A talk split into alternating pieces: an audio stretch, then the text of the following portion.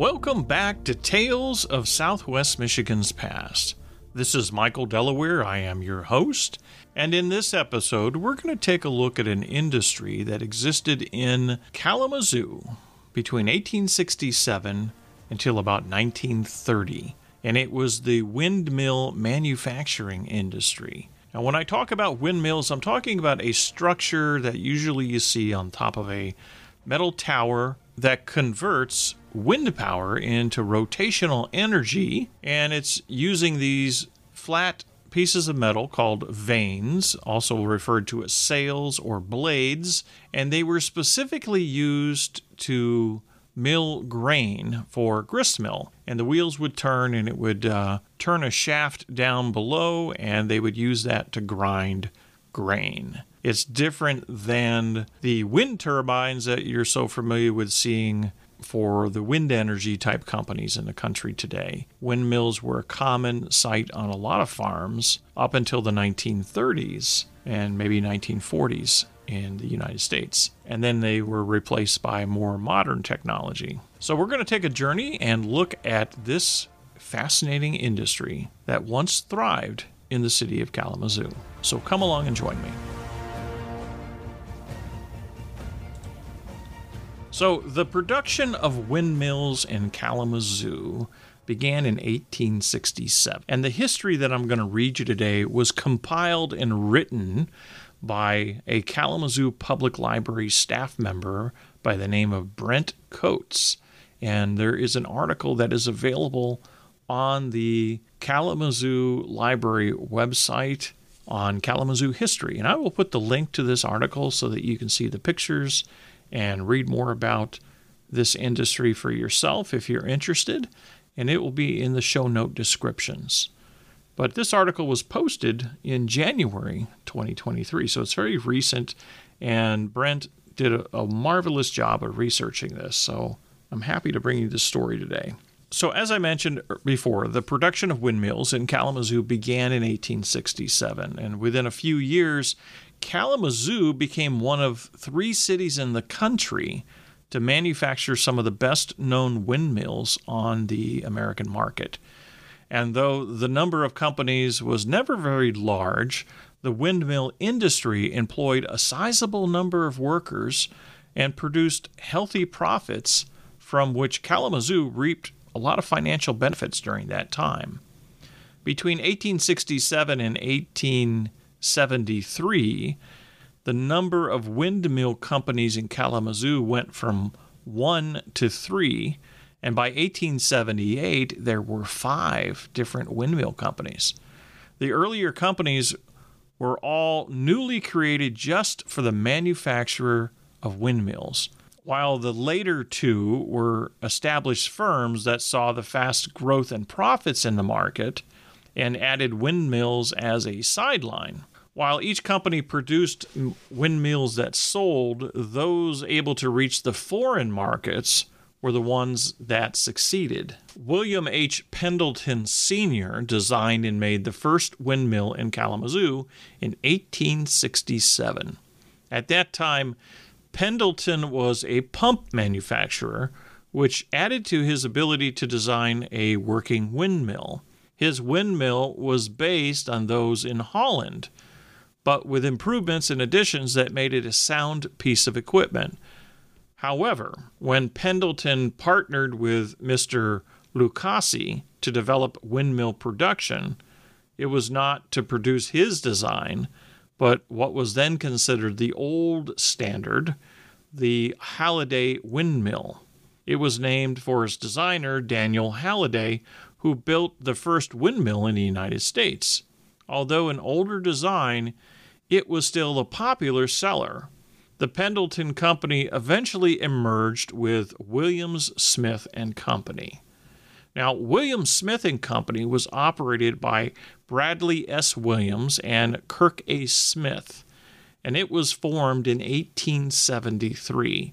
The company made the Stover automatic windmill, and it employed 40 men on average, and they were able to make and sell 25 mills a week. With the Pendleton merger, the company also made and sold the Halladay windmill, along with other agricultural equipment. And then in 1876, they exported mills to five different countries. The company's international sales took a big leap in 1877 when it shipped a full rail car load of mills and equipment to South Africa. So the Phelps and Bigelow Company was the other one, and it was organized in 1873 by Horace Phelps and Melville J. Bigelow. In 1876, it was incorporated under the name Phelps and Bigelow Windmill Company. The company employed 20 to 30 men, and they produced two windmills the Perkins Mill from the time the company started, and then added the IXL, which made them known in business circles around the world. The IXL windmill was one of the best, if not the best, for farm use. Phelps and Bigelow claimed that in beauty, simplicity, durability, and power, the IXL had no equal. Demand for their product grew steadily at home and abroad. So the above three companies, William H. Pendleton Sr., William Smith and Company, and Phelps and Bigelow, were the three original windmill companies. And at the time that they were formed, they were all located on Eleanor Street and the suggestion was made at the time to change the name of that street to Windmill Row, but apparently it never happened. C.H. Bird and Company, founders and machinists, saw the fast growth in the windmill industry and began production of windmills in 1878. They occupied a building on North Church Street, just north of the Michigan Central Railway. Bird made the former superintendent of Lawrence and Chapin, Thomas Claridge, a partner. The mill they produced was called the Bird. Bush and Peterson Company was the fifth company, and they had been established as a firm since 1856. They made several products blinds, doors, sashes, fanning mills, billiard table legs, building materials, and in the late 1870s, they added windmills to the list. Their windmills were never in great demand, but as a well known firm, they had no problem selling what they did make. So in the 1880s, there was a lot of changes in the industry. It was during this decade when the windmill industry hit its peak. In 1886, there were more than 200 workers employed in this industry, between the five companies, 4,000 windmills and windmill engines were produced. However, the companies could not survive on the sale of windmills alone and manufactured and sold tanks, pumps, pipe, buckets, etc. The year saw the total capital of the firms as a whole to being at around $400,000 in windmill sales and another $200,000 added for the sales of accessories. And of the 4,000 windmills made, almost 1,500 were exported to foreign markets. It was this growth in the foreign markets that gave Kalamazoo the name of Windmill City. Homer Manville Company began manufacturing windmills in 1880 or 1881 on the corner of Water and Edward Streets. They did not make many mills and only was in business until about 1884. In that year, Manville joined the B.S. Williams Company, which in turn took over production of the Manville windmill. Smith and Woodard Company, organized by Kirk A. Smith, formerly of Williams Smith and Company, and John E. Woodard, formed in 1881. In 1889, Woodard retired from the company, and Willis Pomeroy, an agent of the company, bought him out to become partner of the newly named Smith and Pomeroy Windmill Company. Along with the name change, the company became incorporated that year. From its beginning, the company's top selling windmill was the Eureka. The Eureka windmill was made from galvanized steel and sold as a windmill to last a lifetime. Williams Manufacturing Company, formerly known as Williams Smith and Company, and later the S. Williams Company, after the departure of Kirk Smith in 1879, while still making the Stover windmill, they produced the first steel windmill. Production numbers of the steel mills were lower for two reasons. The material made them quite a bit more clumsy than were the wooden mills, and the farmers needed to be convinced that metal was better. When Homer Manville joined the company, Williams Manufacturing added the Manville windmill to their production. In 1889, the company officially became Williams Manufacturing and formed a stock company. They were located at the corner of East Water and North Edwards Streets. Another company was the Bird Windmill Company and they were earlier known as C.H. Bird and Company, and the company received their new name when they were incorporated in 1883. The Bird windmill was their primary concern, but added the production of windmill equipment and other small implements. Further change came in 1886 when St. John Plow Company merged with Bird, and then production then included both the Bird windmill and the St. John Discland slide plow. The company also took the name of St. John Plow Company. George H. Garside Company produced a mill they named the Leader. It was a dependable mill that sold very well locally and nationally, and the company was one of the leaders in the windmill industry in 1886. So by the 1890s, there was another market shift, and that came about from the Depression and also new technology. The depression that began in 1873 became worse in the 1890s. Farmers were no longer able to get a decent price for their crops, resulting in reduced sales of windmills. If a farmer did contract to buy a mill, often he was not able to make the payments, and the windmill company wrote it off as a loss. Of the five companies in business in the 1880s, Four survived into the new decade, but only three continued to make windmills. The St. John Plow Company ended the manufacturing of windmills before the middle of the decade. Thomas Claridge, who had become a partner when the company was C.H. Bird, took over the firm in the early 1890s. The name was changed to the Claridge Company, eventually becoming the Claridge Fan Company. Williams Manufacturing Company, the oldest of the windmill companies, continued to make their windmills and had success in foreign markets until 1894. Their early profits encouraged the company to build an addition onto the existing plant that was located on Harrison Street. The company worked under this name until 1905 when it became the Kalamazoo Tank and Silo Company.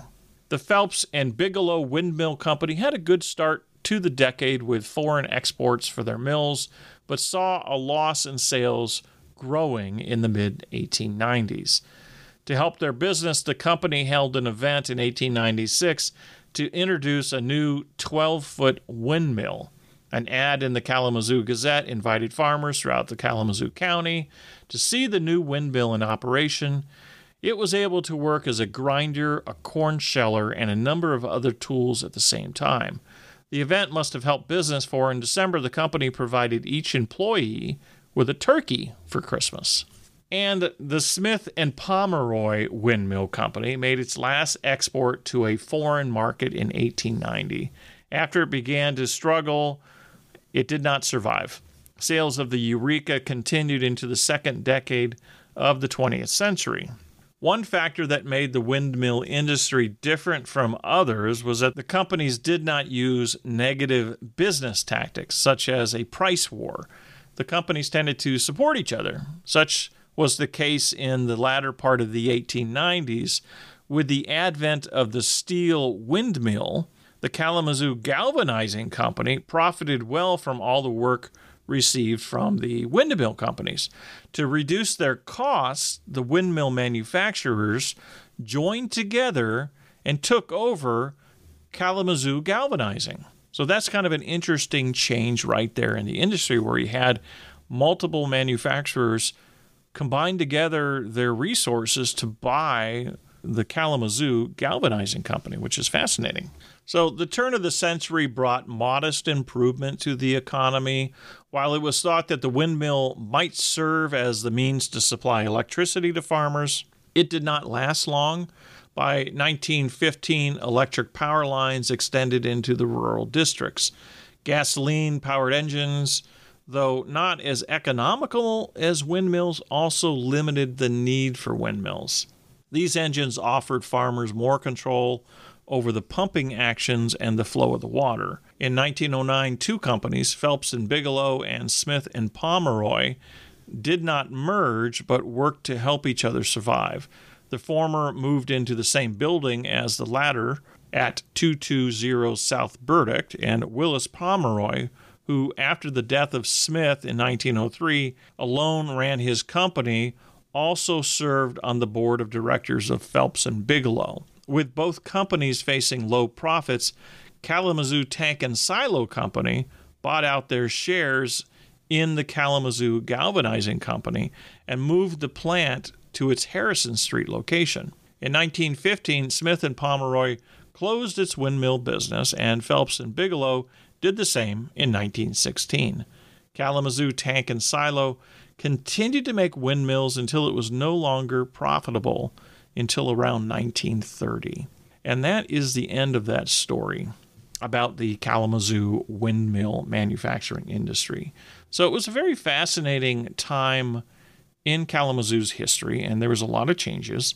And obviously, the changes in technology did have a lot to do with eliminating the popularity or use for windmills in the world of agriculture and farming as it was described in this article. You know, the uh, the introduction of electricity being brought out to farmers, as well as gasoline engines, changed the way grist mill grinding was done and the uses of that. So it's just a very interesting look at an industry that no longer is around, but at one time it was something that brought a lot of prosperity to the city of Kalamazoo. And as I mentioned earlier, I will put the link to this article in the show note description so that you can read it yourself and look at some of the pictures that they have included there.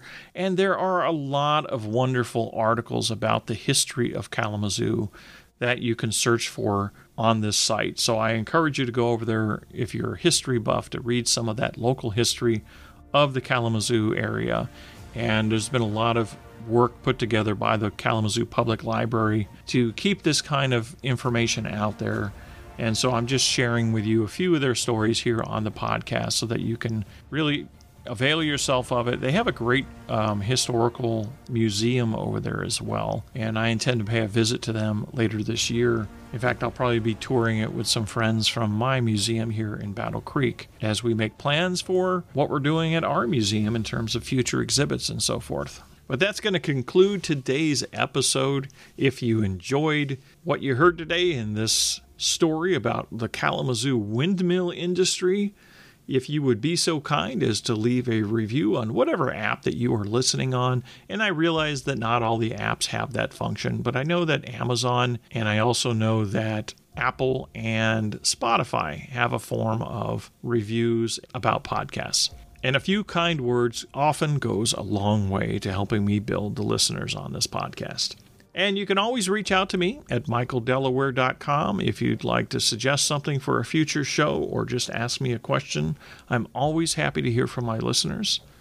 And until next time, when we take another journey into yesterday and we explore an even more fascinating story from Southwest Michigan's past, thank you for listening.